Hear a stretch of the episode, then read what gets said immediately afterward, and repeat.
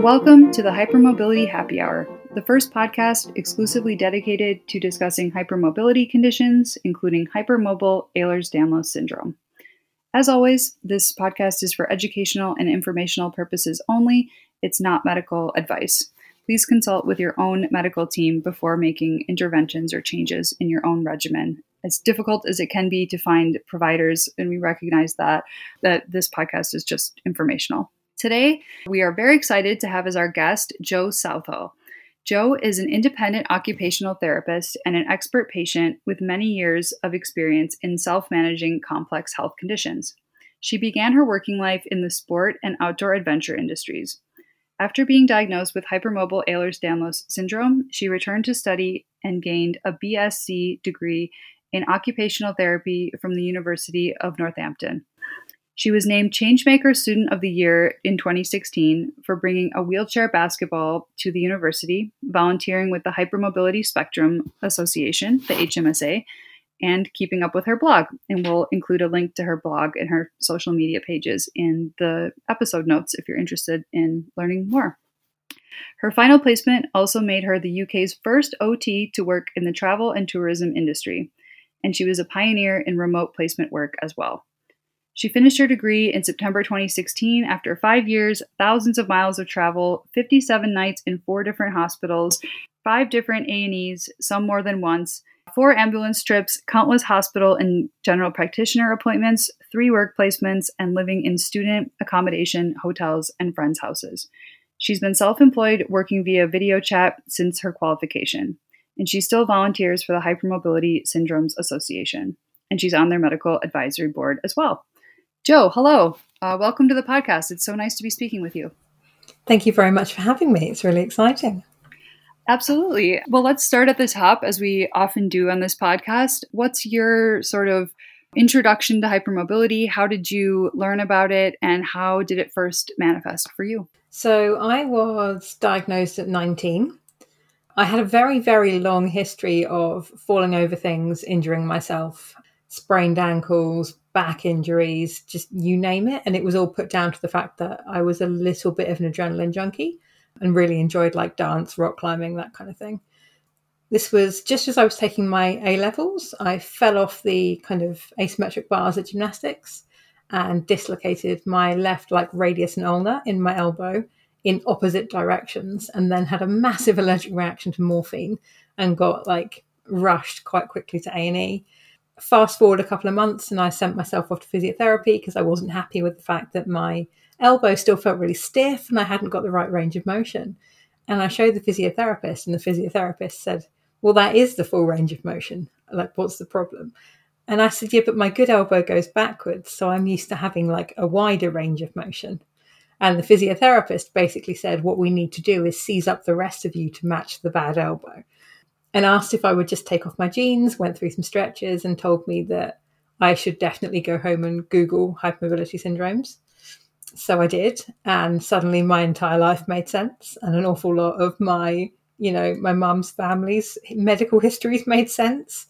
And after that, yeah, it was just a couple of GP appointments and then a rheumatologist, and we went from there. But yeah, it was an awful lot of light bulb moments back to back for a very long time there.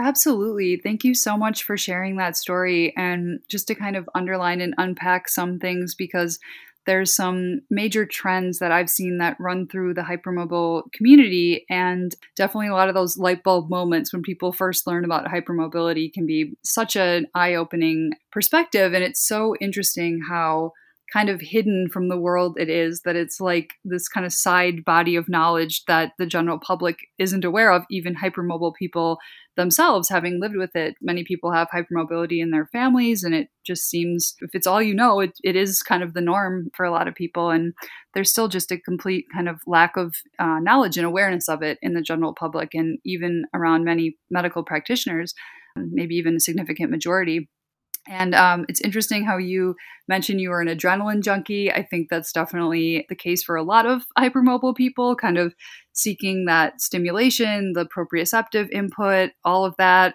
You know, I speak to a lot of people who are really into um, adrenaline type sports of one type or another, you know, skiing or dance, ballet, all different kinds of things. And interesting too that you your kind of path into hypermobility was this injury because of all the people that I've spoken to and I've spoken to so many hypermobile people over the years, it seems like for the vast majority of them, they either had an injury or an infection or some kind of traumatic experience that kind of set them off on a downturn, like a, a negative uh, health spiral, having a lot of symptoms. And then that's how they ended up learning about their hypermobility. So, definitely very interesting to hear all of that and the experience of feeling like your entire life finally made sense, feeling about the hypermobility. I definitely had that experience as well when I first learned about it. I describe it like getting the script to a play in the middle of the third act, like being like, oh, okay, now yeah. I kind of get what's going on here. Like I'm just bumbling through, being like, what's going on? Why why can't I do this? Or why am I having this weird symptom? And then finally like getting this explanation that is so helpful. And so I'm glad that you kind of finally got that explanation and and you also mentioned that allergic reaction to morphine and you know allergic reactions you know sensitivities to medications of all different types are also something i hear about quite a lot in this community. And you know a lot of possible explanations for that like the mast cell activation component could be a lot there but it certainly seems like something that happens quite quite commonly in this community. So yeah thanks so much for sharing that story. And um, it's so great how you have used your knowledge and experience with being a hypermobile person and having all these experiences, like your life story from the intro, is just really compelling and you've been through so much.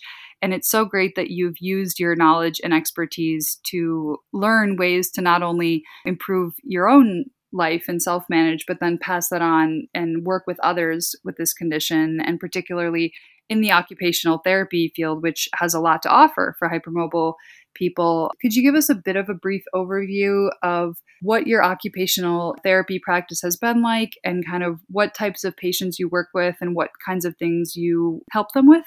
Absolutely. So, my work, as I've said, um, as you said, is entirely online. So, I work via video chat, email, social media, that kind of thing. The benefit of that is that means I can work with a much wider range of people and it, you know, saves me an awful lot of energy as well. So, the idea for that actually came about while I was still at university. So, for an assignment, I was researching how fatigue management is taught. And it's an area, and it's still an area of healthcare that I feel is just absolutely full of hypocrisy.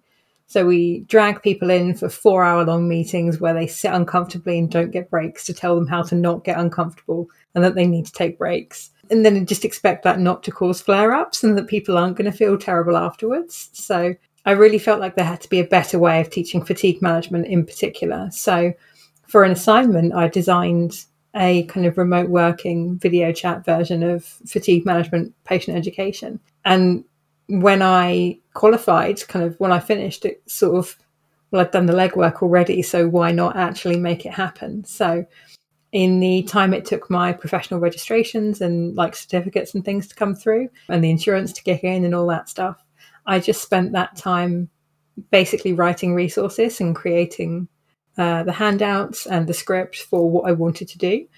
And I started off by offering my pacing masterclass, which I'm still offering. It has been updated a few times since then, but it's you know the foundation's still there, and it's it's all via video chat. You don't even need to get out of bed, and it's just a really nice way of teaching kind of the core skills for things like pacing, decision making, how you kind of break activities up, that sort of thing.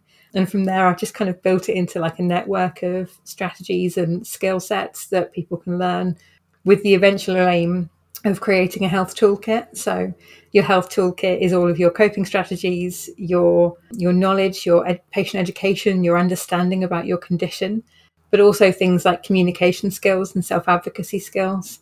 And then bits of equipment. So it might be jar openers or ring splints, or it might be a really expensive wheelchair or it might be a wet room. And then you've got your people. So it might be like friends, family members, carers, support workers, your GP, your physiotherapist, all that kind of stuff. So my aim is basically to guide people through the process of developing a health toolkit for themselves so that even if we can't miraculously make your condition any less complicated, we can lessen the impact it has on your life and allow people to go out and do things without fear of the fact that their uncooperative bodies are going to wreck whatever the event's supposed to be. Mm-hmm. That's absolutely incredible and seems like exactly what this community really needs. And like you said, there's so much that's out of our control in terms of our body, and that often gets kind of focused on. It's very overwhelming and can be very defeating and a lot for patients to deal with, especially in a system that chronically kind of under recognizes and under treats a lot of the issues that hypermobile people have. And it's so great that you know you're focused on well what is within people's control and what can they do? And there is so much even though it often doesn't feel that way.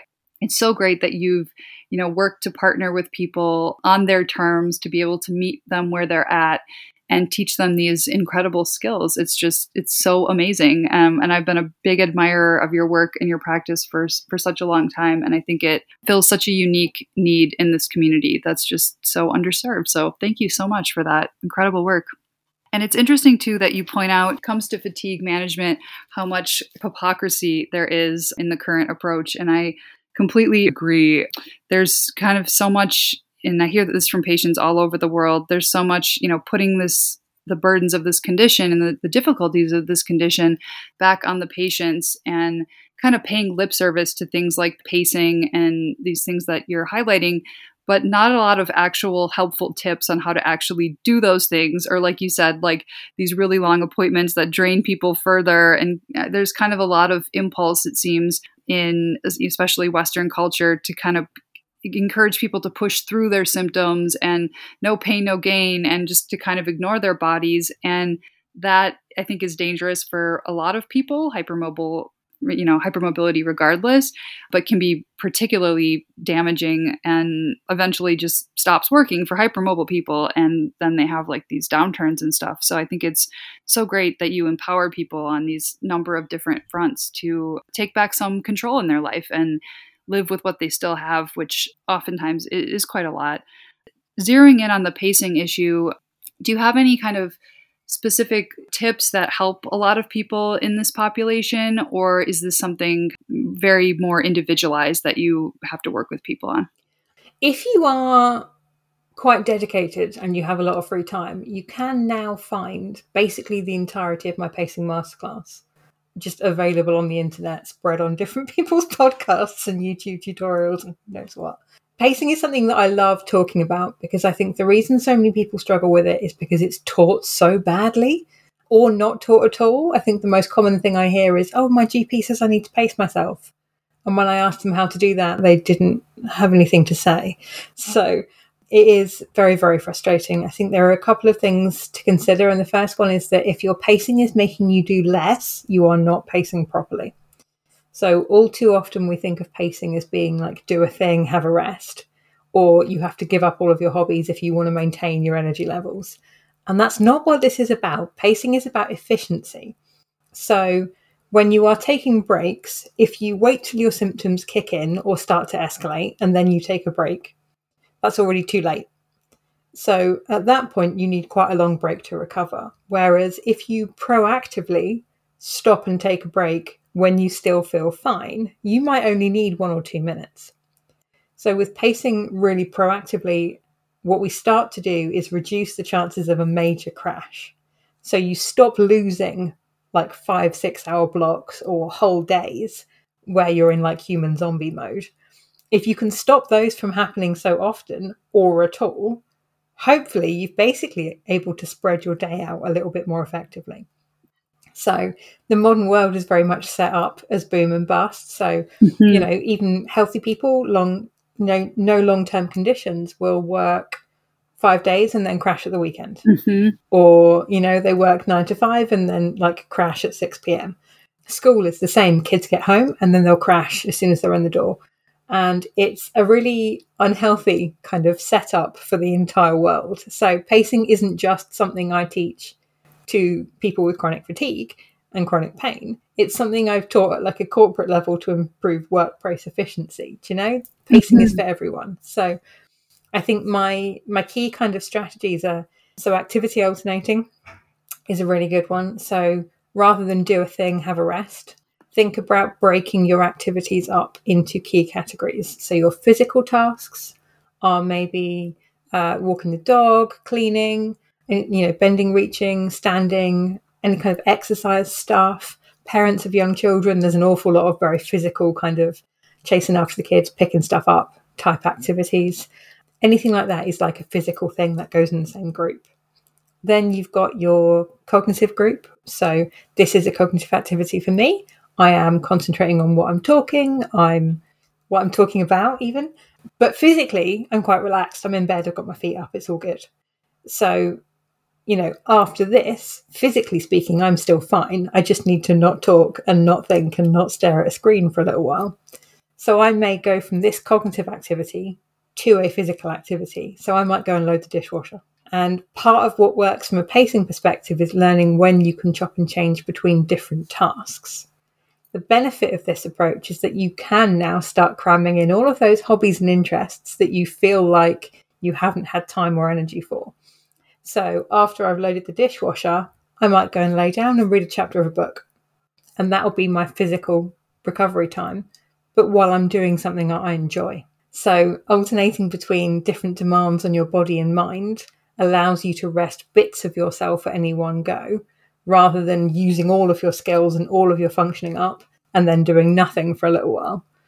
I love that. I'm hoping approach. that makes a little bit of sense. Yeah, yeah, it absolutely does. I think that's just a brilliant approach. And like you said, is helpful for not only hypermobile people or people with chronic health conditions, but is really globally helpful for all people. And it reminds me, I've I've heard it said that hypermobile people and people with Ehlers-Danlos syndrome are kind of the canaries in the coal mine for modern living. That we're just kind of tend to be more sensitive, more affected by the same stressors, you know, environmental, emotional, physical that exist for everyone in the world. And it's beautiful to see when us canaries can kind of sing and tell our story. And I think it's something that can really benefit the entire population, you know, to the extent they're willing to listen, um, which can be kind of a challenge as well. But your approach makes so much sense. And that's something I've certainly found in my own life. And even, you know, thinking about the physical, the cognitive, and then even the emotional demands, like how much certain stressful events or even positively engaging events can just kind of take a taxing toll on our nervous systems and our bodies. And so I love your approach of kind of breaking things up and taking more conscious control of your life to kind of fit everything in, but maybe in a different order than how we've been kind of raised to look at these things. So I think that's yeah. absolutely brilliant. And we'll put links to your other resources where you kind of go into this wonderful masterclass that you've developed over the years.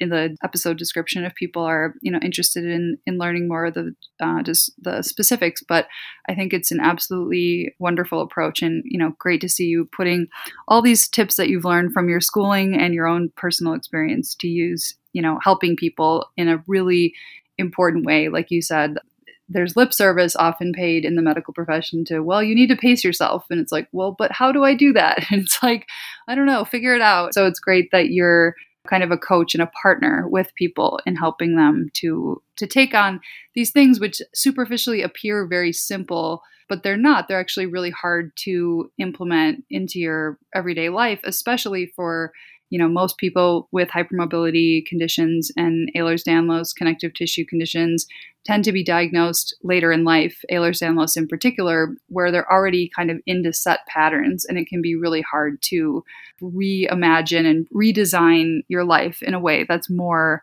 fitting with your cognitive and physical abilities. That's that's a major issue I come across an awful lot. So I love the canary analogy actually. We are canaries except that all of the canaries have had 10 years of medical gaslighting trying to mm-hmm. convince the canary that it's actually fine even mm-hmm. when it mm-hmm. isn't do you know so mm-hmm. we one of the major issues with the whole pacing approach for a lot of people is that we have spent every single amount of energy we, we've got left for often literally decades ignoring our symptoms because there's no other option so you know, micro breaks are another thing that I'm really kind of passionate about talking about. So if you get into the habit of just taking 10 to 30 seconds out of whatever you're doing on a very, very regular basis, and you use those 10 to 30 seconds to give yourself a little MOT, a little tune up. Are you hungry? Are you thirsty? Are you too hot? Have you got cramp? When was the last time you ate a vegetable? Have you been to the loo anytime recently? All of that stuff you can start to get really proactive about your self care. And the only way we can be proactive is if we actually know what we're working with. And if that 10 years, 20 years, 30 years of ignoring your symptoms gets the better of you, being actually truly proactive is very, very difficult. So these little micro breaks are a really good way to actually just check in with your body and see if there's anything you need to deal with before you carry on with your day. And they fit in really nicely as well. So the last 10 seconds of the microwave counting down, or if you have pressed send on an email, press send and you're just waiting for the taskbar to sync so you can do the next thing. Use that time for something, you know, self carey. Use that time to look after yourself. And it's a much better way of cramming self care into the modern life, the modern world, rather than having to set aside like big chunks of time to go off and do things to look after yourself. It needs to be integrated, or we don't do enough of it.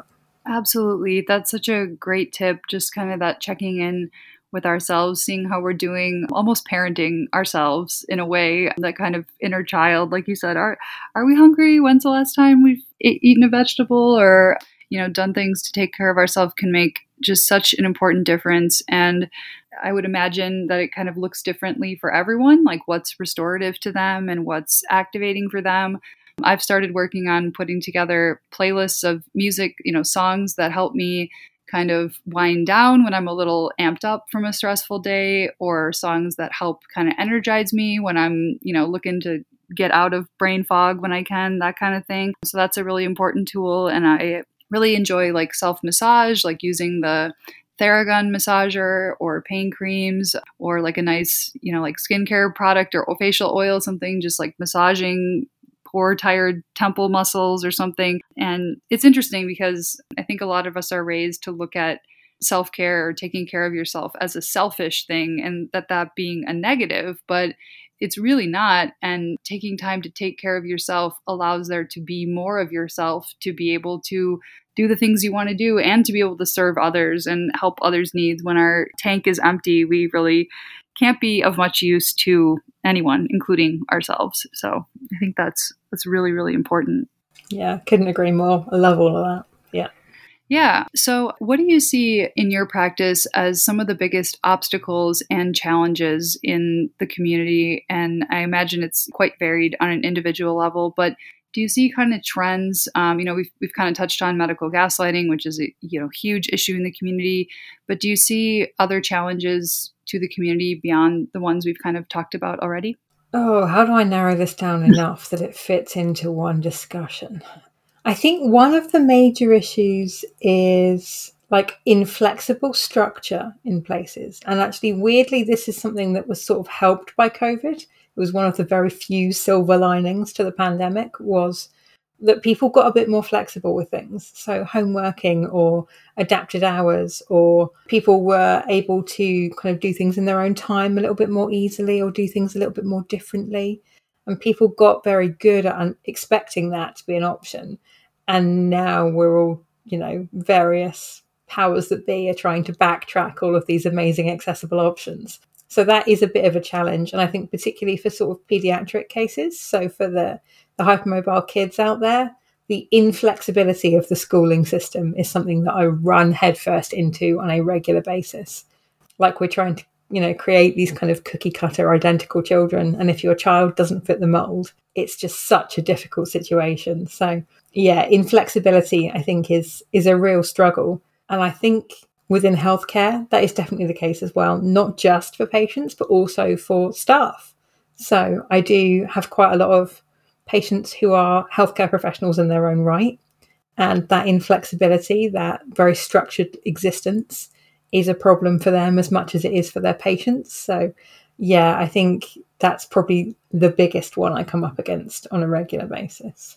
Yeah, I definitely um, agree. And it has been so interesting to see how during the pandemic uh, things got a bit more flexible. And then now there's an effort to kind of get people back into the office and undo some of that progress that was made which is very disheartening because it seems to be a win-win for employers too. I think there's kind of a myth or a misperception that oh if people aren't in the office they aren't as productive. We have to you know keep an eye on them and there has to be a big level of control. And it certainly varies profession to profession and at an individual level but it seems that when people have more flexibility in their schedule, um, like speaking to people that have remote work jobs where they can you know, a lot of people can't do the nine to five. That just doesn't work for a lot of people, but they can still get in or maybe even be more productive. In a lot of cases, I think that's very true when they're able to split up their day, work around symptoms, work around their own burnout, fatigue, cognitive, physical, of all different kinds, and kind of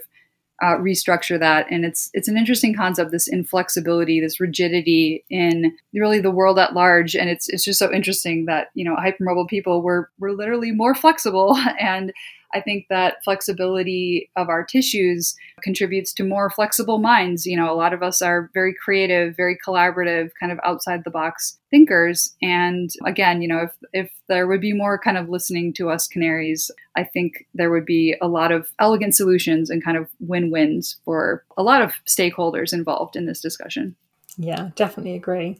So, eh, along with the pandemic, because an awful lot of universities went online, it was the perfect opportunity for me to start my master's. So I went back to university.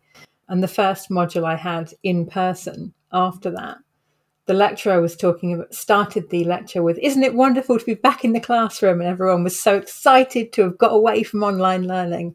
And I just burst into tears. I just couldn't it was it was a real kind of emotional moment for me because to get me physically into a classroom had been a never-ending stream of access barriers.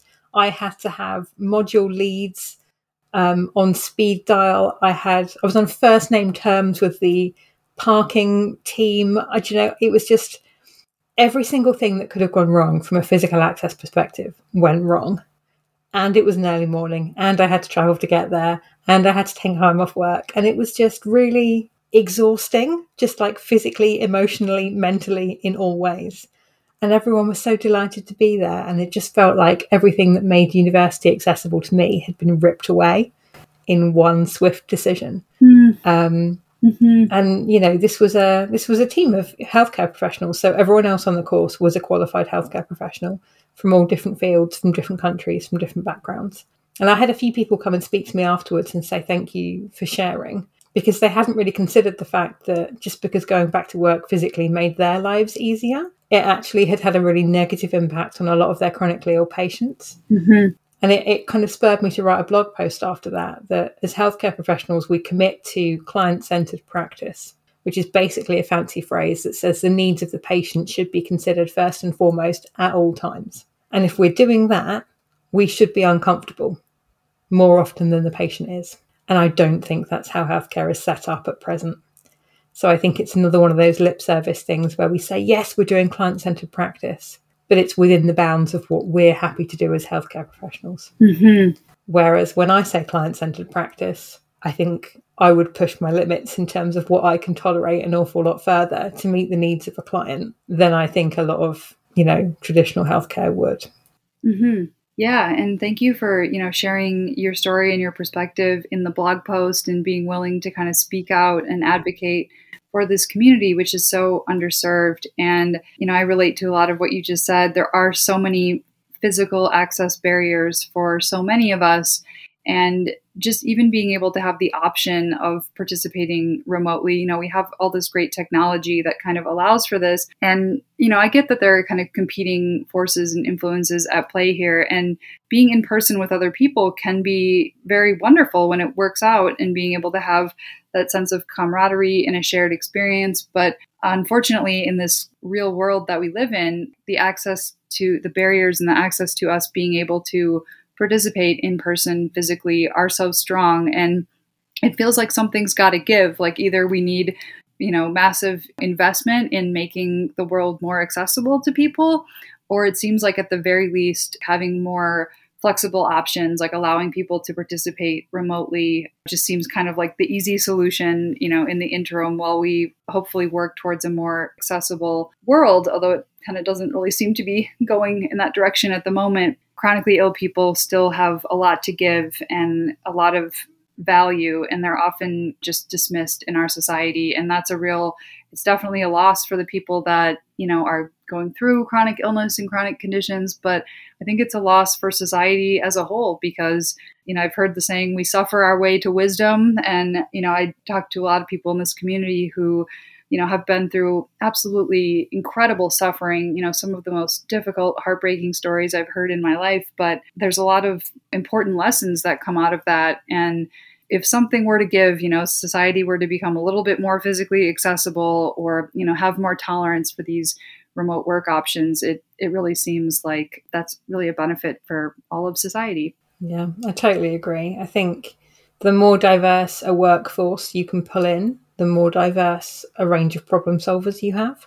And that's something that we need because life is complicated. So, absolutely, I think there is so much wisdom and experience and empathy to be gained from having disabled people you know as healthcare professionals as an example you know i've got students coming in on placement on a regular basis most of those have a long-term condition of some kind and to see them thrive on placement with me and to come to the conclusion that their own experiences are actually an asset is a really brilliant thing to do and we we need so much more of it so much more of it Absolutely. Yeah. You know, de- destigmatizing these issues and being able to talk about them openly is so important.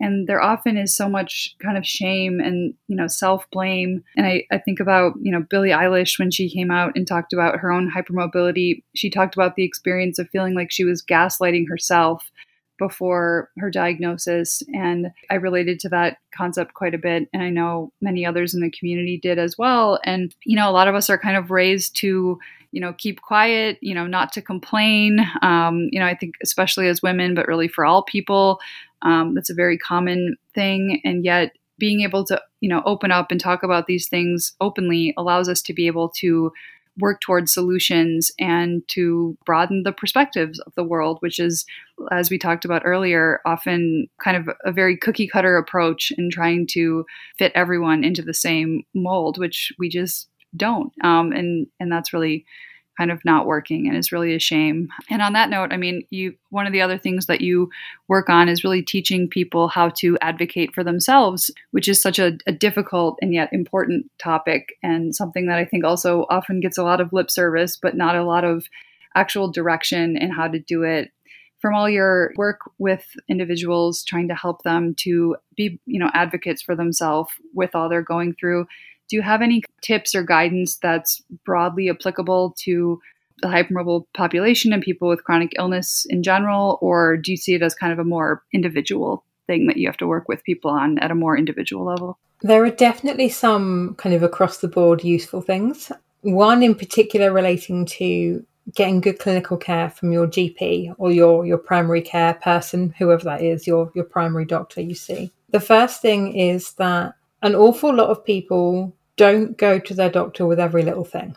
We put up with stuff and we bottle things up. And when we get an appointment with a doctor, we will prioritize whatever the top thing is that's currently bothering us. So, the challenge for the clinician, for the doctor, is then how does a doctor offer you appropriate advice, appropriate prescriptions, appropriate referrals when they only know about 20% of what's going on in your life? So, as a clinician, it's it's kind of been quite eye opening for me, and it's made me reevaluate what I do tell my doctor.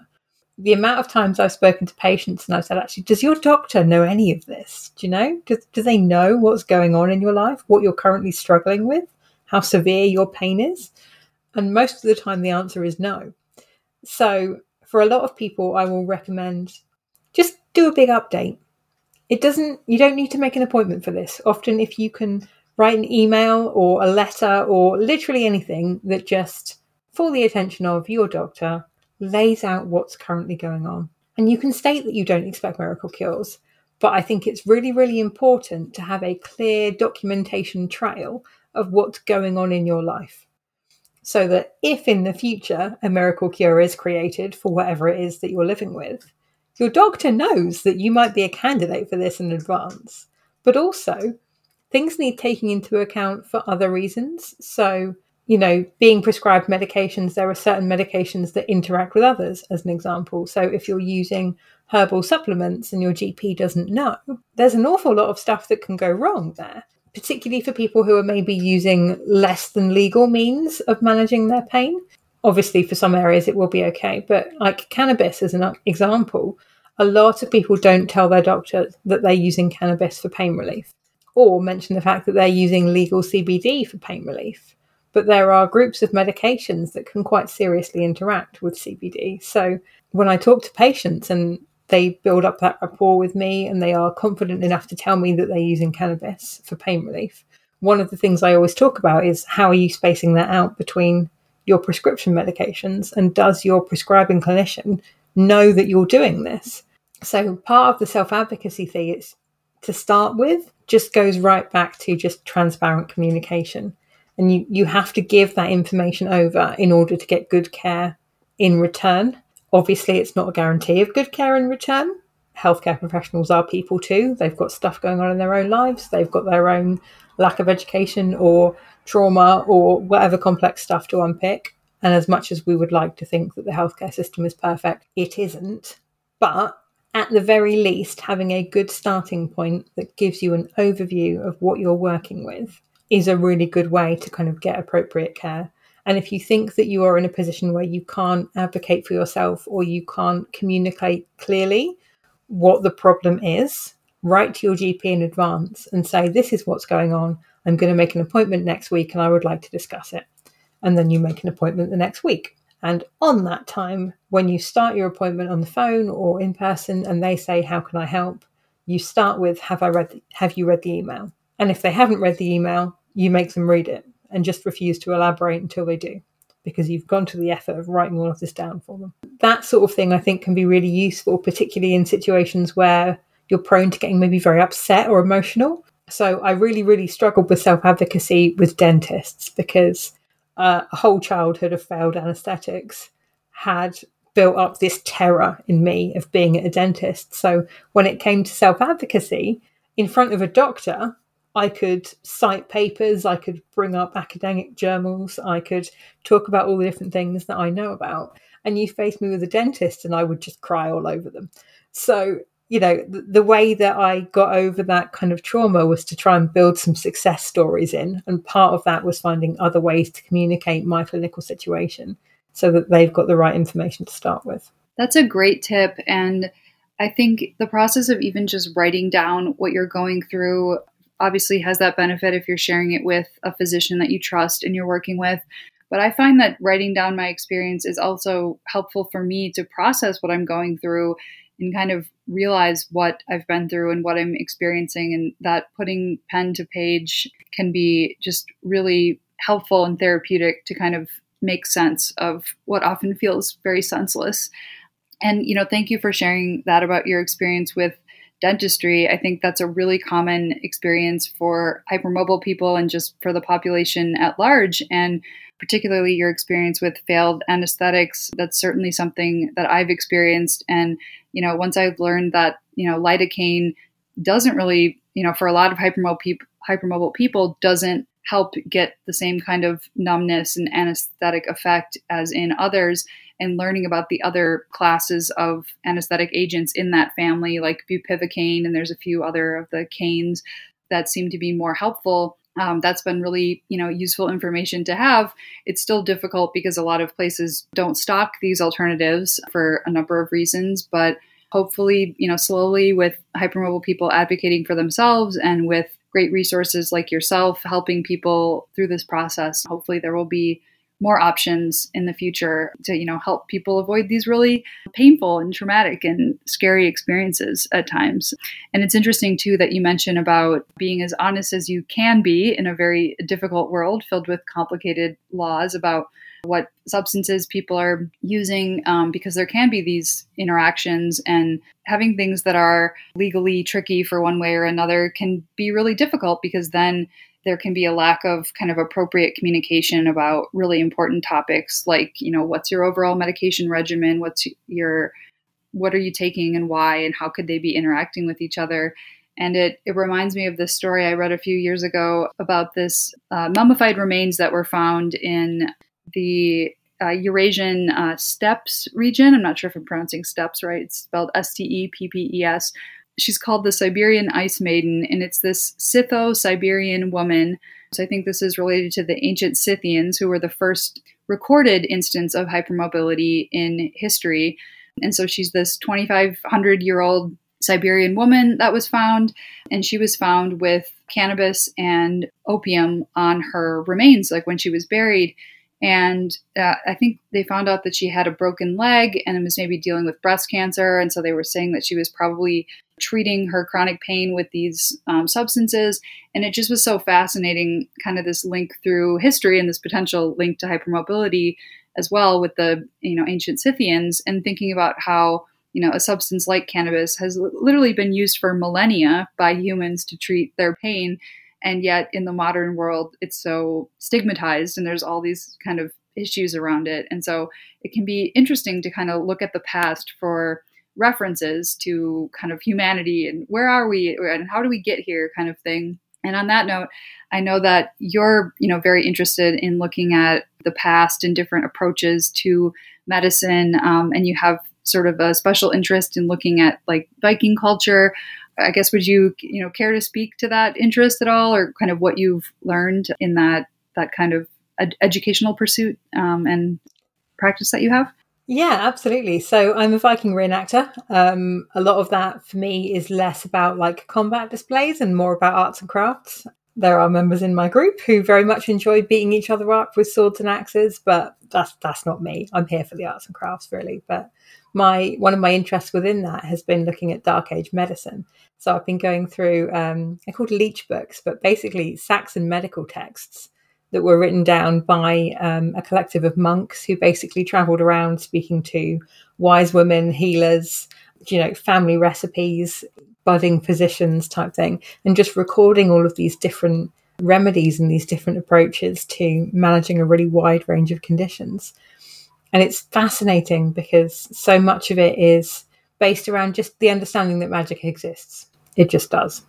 So you can do absolutely all of the right things medically speaking, but if magically speaking, somebody has it in for you, or spiritually speaking, the gods aren't on your side, tough luck. And it's just this really kind of fascinating idea that a person's personality and their beliefs and their values are intrinsically entwined with their overall health. And we think of that as being like a modern spin on medicine, like looking at client centered practice. And we're looking at people's belief that if they want to get better, they will actually get better. And we think of these as new concepts, but they're really, really not. They are very, very old concepts that we sort of forgot about for a couple of hundred years and are now bringing back in.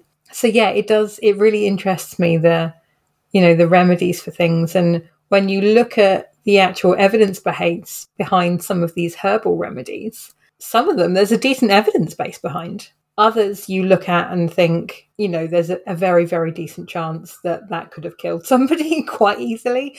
But yeah, so it's a real interesting split between things that are actually very effective and potentially very useful and things that I would not do to my worst enemy because there's just no way it's going to do you any good. Mm-hmm. But there's a particularly interesting one and the original recipe, I just see if I can dredge this out of my memory accurately. The original recipe was for treating like a sty or like an eye infection, I think, and it was garlic, leeks, honey, and cow's bile, I think, mixed in a copper bowl and then kind of applied to the area.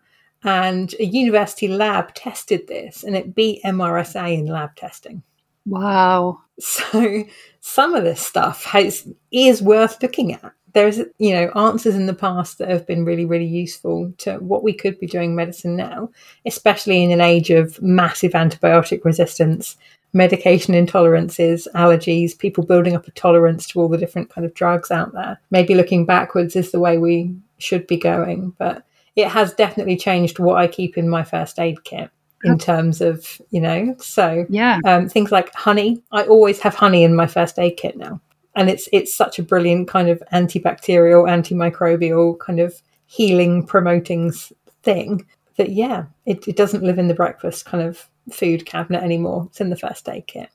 That's absolutely fascinating, and Thank you for sharing that. And yeah, that's it's definitely an interest of mine digging into herbal remedies. There's a great book on connective tissue disorders. It's written by this woman. I think her first name is Hannelore. I'm I might be saying that wrong, but Hannelore Helping, I think might be her name. But I found it on Amazon a few years ago, and it was a woman who compiled a lot of information on how to treat various aspects of connective tissue conditions by using different herb supplements. Um, and that was kind of my window into this topic. And I've, you know, since found some herbs that have been really helpful, like lemon balm. I found really relaxing, makes a great tea. Um, lemon verbena, too, I think is really high in some antioxidants. And then honey, like you mentioned, yeah, honey is just an incredible substance, really durable, seems to last a really long time. I think I've heard that it can't expire, like it just crystallizes kind of over time. I'm not sure if that's exactly true, but it certainly you know holds up a long time and it's just delicious. And so being able to kind of work it into different teas and realizing its medicinal properties and that's fascinating about that ancient remedy being studied and holding up so well against MRSA which is you know really difficult and challenging thing which has kind of perplexed people in the medical field for a long time. So I completely agree. I think sometimes we need to look back and see where we've been to be able to move forward and it's it's so unfortunate how much of that knowledge has been lost through things like the witch hunts and kind of a lot of this knowledge has been either lost or kind of rejected for one reason or another. And so I think it's wonderful that you're kind of looking back and it, it just sounds so fun to do these viking reenactments too and and to focus on the arts and crafts sides uh, side of it. That's something i've recently gotten interested in looking at viking history after watching some of the viking shows that are on the streaming services and just realizing how kind of complex the culture was. We're often taught this version of Viking history that they were all just sort of brutish conquerors and bloodthirsty or you know whatever. But it seems to be a very complex society with a, a lot of very sophisticated farming and you know a legal structure a writing system this kind of emphasis on an oral history and having like a, an oral historian in the community who would kind of be the repository of stories. And I just think of how much that's in contrast to this modern society where so much is text based and you know everything on social media kind of lives forever. And just thinking about that kind of a different approach to life can be helpful to kind of open one's mind and realize that things that feel very set in stone and part of our so-called modern life are really just kind of their own constructions and there really are alternative ways of looking at things which and, and, like you said it can be things that are great you know remedies that really stand the test of time and hold up and you know some stuff in the past uh, certainly eyebrow raising and like you said like you wouldn't want to you know use on a worst enemy kind of thing like really um, stuff that doesn't work so being able to kind of revisit the past with an open mind and integrate modern knowledge and expertise with some of the wisdom of the past just seems really incredible. So, yeah, thanks for sharing about that. Thank you. Well, it was so lovely speaking with you today, Jo. Uh, any kind of parting thoughts you'd like to uh, leave our audience with before we uh, close? I think I'll finish with what I've so often said to people, and it, that is that I would like people to break the connection between disability and quality of life. So there seems to be this belief that the the more severely impacted by something, the more it's going to wreck your life.